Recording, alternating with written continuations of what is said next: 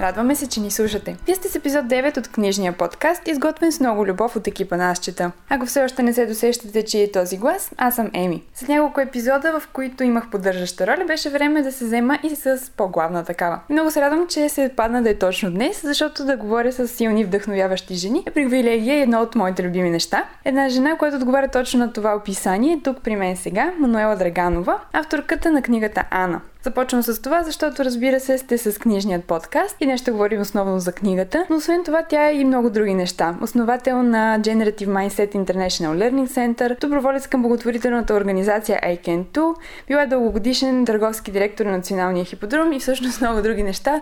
Трудно е да се опише един толкова активен човек с едно изречение. Здравейте и много ви благодаря, че сте тук а, и вделихте от динамичния си график, за да си поговорим. Здравей, Еми! Първият ми въпрос, а, така може би ще ви върне доста назад. Как от всички тези неща, които сте се занимавали, продължавате да се занимавате, се стигна до това да пишете? До това да пише се стигна... То е с натрупване. Винаги съм си мислила, че когато се пенсионирам, даже мечтата ми е била да отида да живея в Венеция и да пиша там книга. Случи се много по-рано и без да отида чак до... Не чак, аз в Венеция съм ходила няколко пъти, но без да живея в Венеция. Някак си натрупваха се нещата, но това, което беше силния стимул, беше моето ново начинание. Аз започнах да се занимавам с коучинг, започнах да пътувам в Силициевата долина и да специализирам там от едни от най-добрите коучове. И всъщност коучинга е нещо, което ми разшири мирогледа неимоверно, е, което ам, подобри комуникацията ми с самата мене и вярата ми в самата мене. И също така видях че в Силициевата долина лесно се случват нещата. Лесно-лесно, разбира се, ако, ако човек а, работи всеотдайно.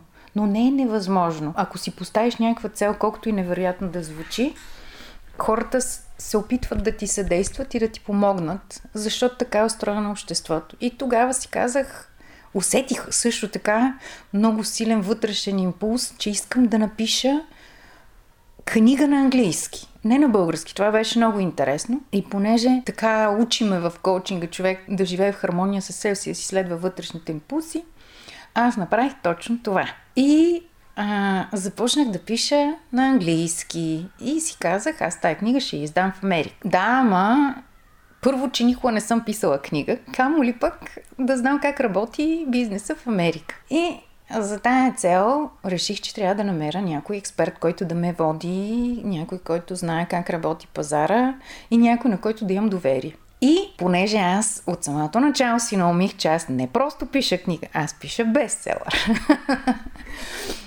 си направих проучване в интернет и попаднах на една платформа, която се казва Best-Selling Author. И си казах, охо, тая платформа мене ме чака. И тая платформа я менажира един а, човек, казва се Марк Малатеста, който освен, че самия той е написал книга, е бил и един от най-добрите литературни агенти според класацията на Нью Йорк Таймс. След това се е преквалифицирал и, и се занимава с коучинг. Какво прави? Той помага на дебютанти автори или на автори вече с опит да, да, да си намерят литературни агенти и да, си, да се ситуират по-добре на литературния пазар в Америка.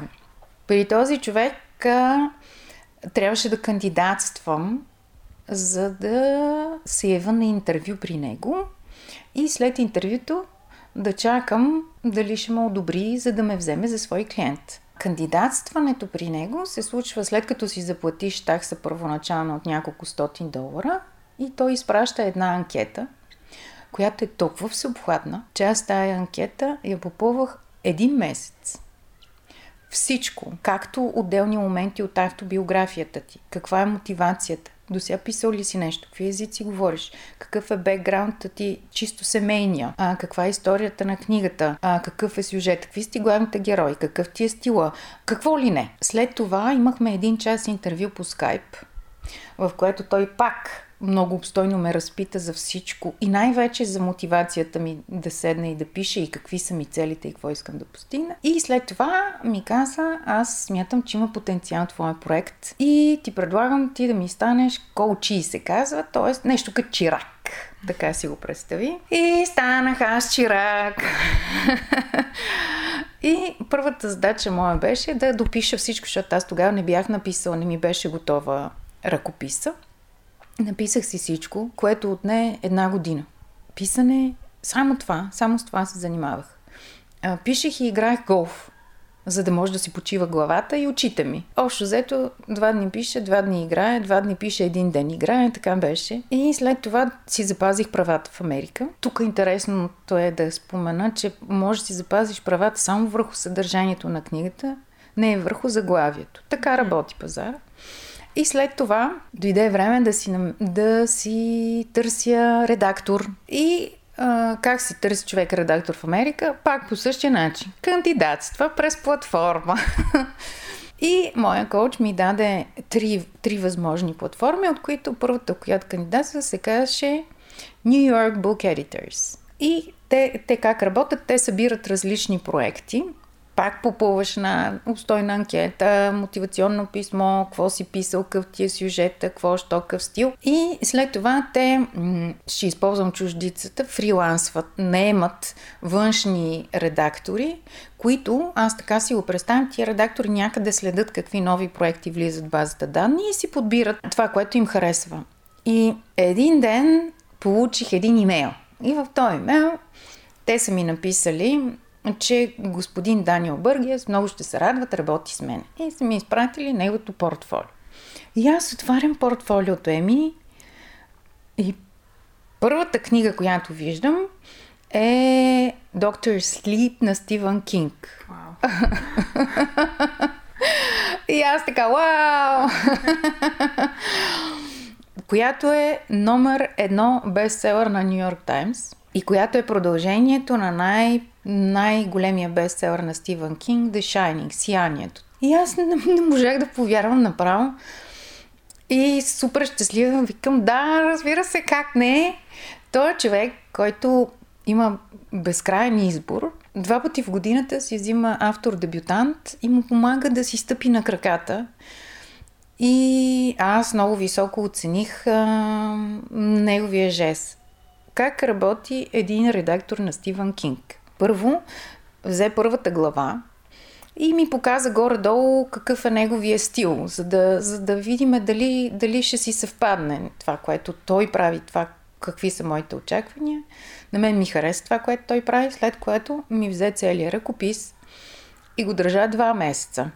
През тия два месеца първо прочете всичко от начало до край. След това се върна в самото начало и започна първо да прави корекции с много коментари и много бележки. Като след това, освен самия ръкопис, коментарите и бележките, той ми върна 8 страници препоръки, така ще го нарека. И тези препоръки бяха фундаментални. Примерно, а, харесва ми, че си започнала тази сюжетна линия, си я отворила в началото и си я затворила в края. А, харесва ми този образ, как си го развила. Но този не си го развила добре. Пресъздай по-добре, примерно, вътрешния му свят. Или, ери, кой си не си го описала добре физически как изглежда. Не мога да си го представя. Тази сцена я премести от тук там. За мен е така ще се заспази съспенса в, в, в сюжетната линия тая пряка реч да мине в непряка, за да запазим ритъма на разказа. И, т- примерно, тази сцена я разкажи от гледната точка на този герой. Не можеш да си в главата и на двамата герои в една и съща глава. Неща, които аз не съм писател и някои от тях бях чисто интуитивно усетила и хванала, а други не знаех. И така, всъщност той ми помогна аз да структурирам сюжетната линия по начина по който днес съществува. Английската версия се казваше Ана Суей. Между другото, Ана Суей е негова идея за заглавие. А българската версия сега, която, която ще имат удоволствие да четат нашите български читатели, се казва само Ана.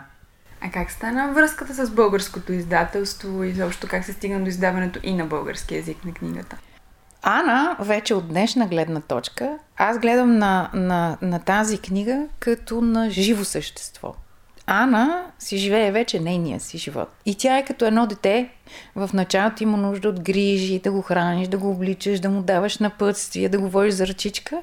После си стъпва на краката и си тръгва по пътя. А, това, което ти разказвам за английската версия, същото се случи е, просто така. Ана си пожела и съдбата и живота, моя приятелка, която е основател на фундация Айкенту, ми каза, знаеш, аз познавам, имам един приятел, който е издал книга в Америка също.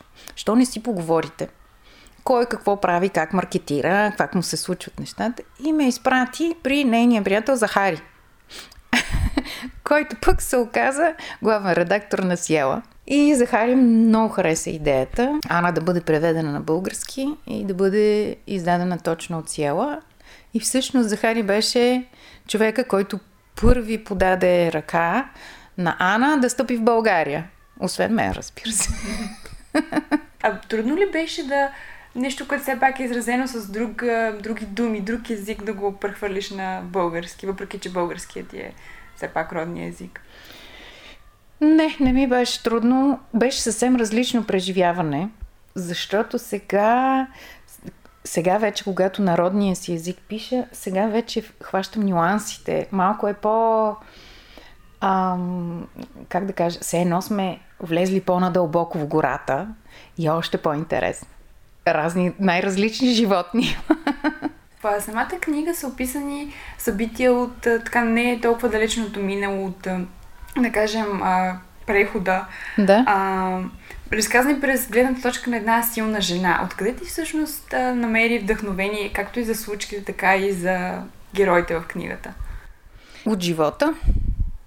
От живота. Книгата е по истински събития. Голяма част от тези събития аз лично съм преживяла. Някои от героите, описани в книгата, имат прототипи в реалния живот, другите са събирателни образи. А имало ли някакъв момент на притеснение, че да кажем някой, някой истинска личност може да се припознае в героите от а, книгата?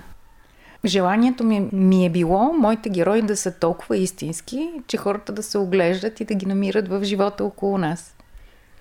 А различни послания ли изпращаш с книгата към женската и към мъжката читателска аудитория?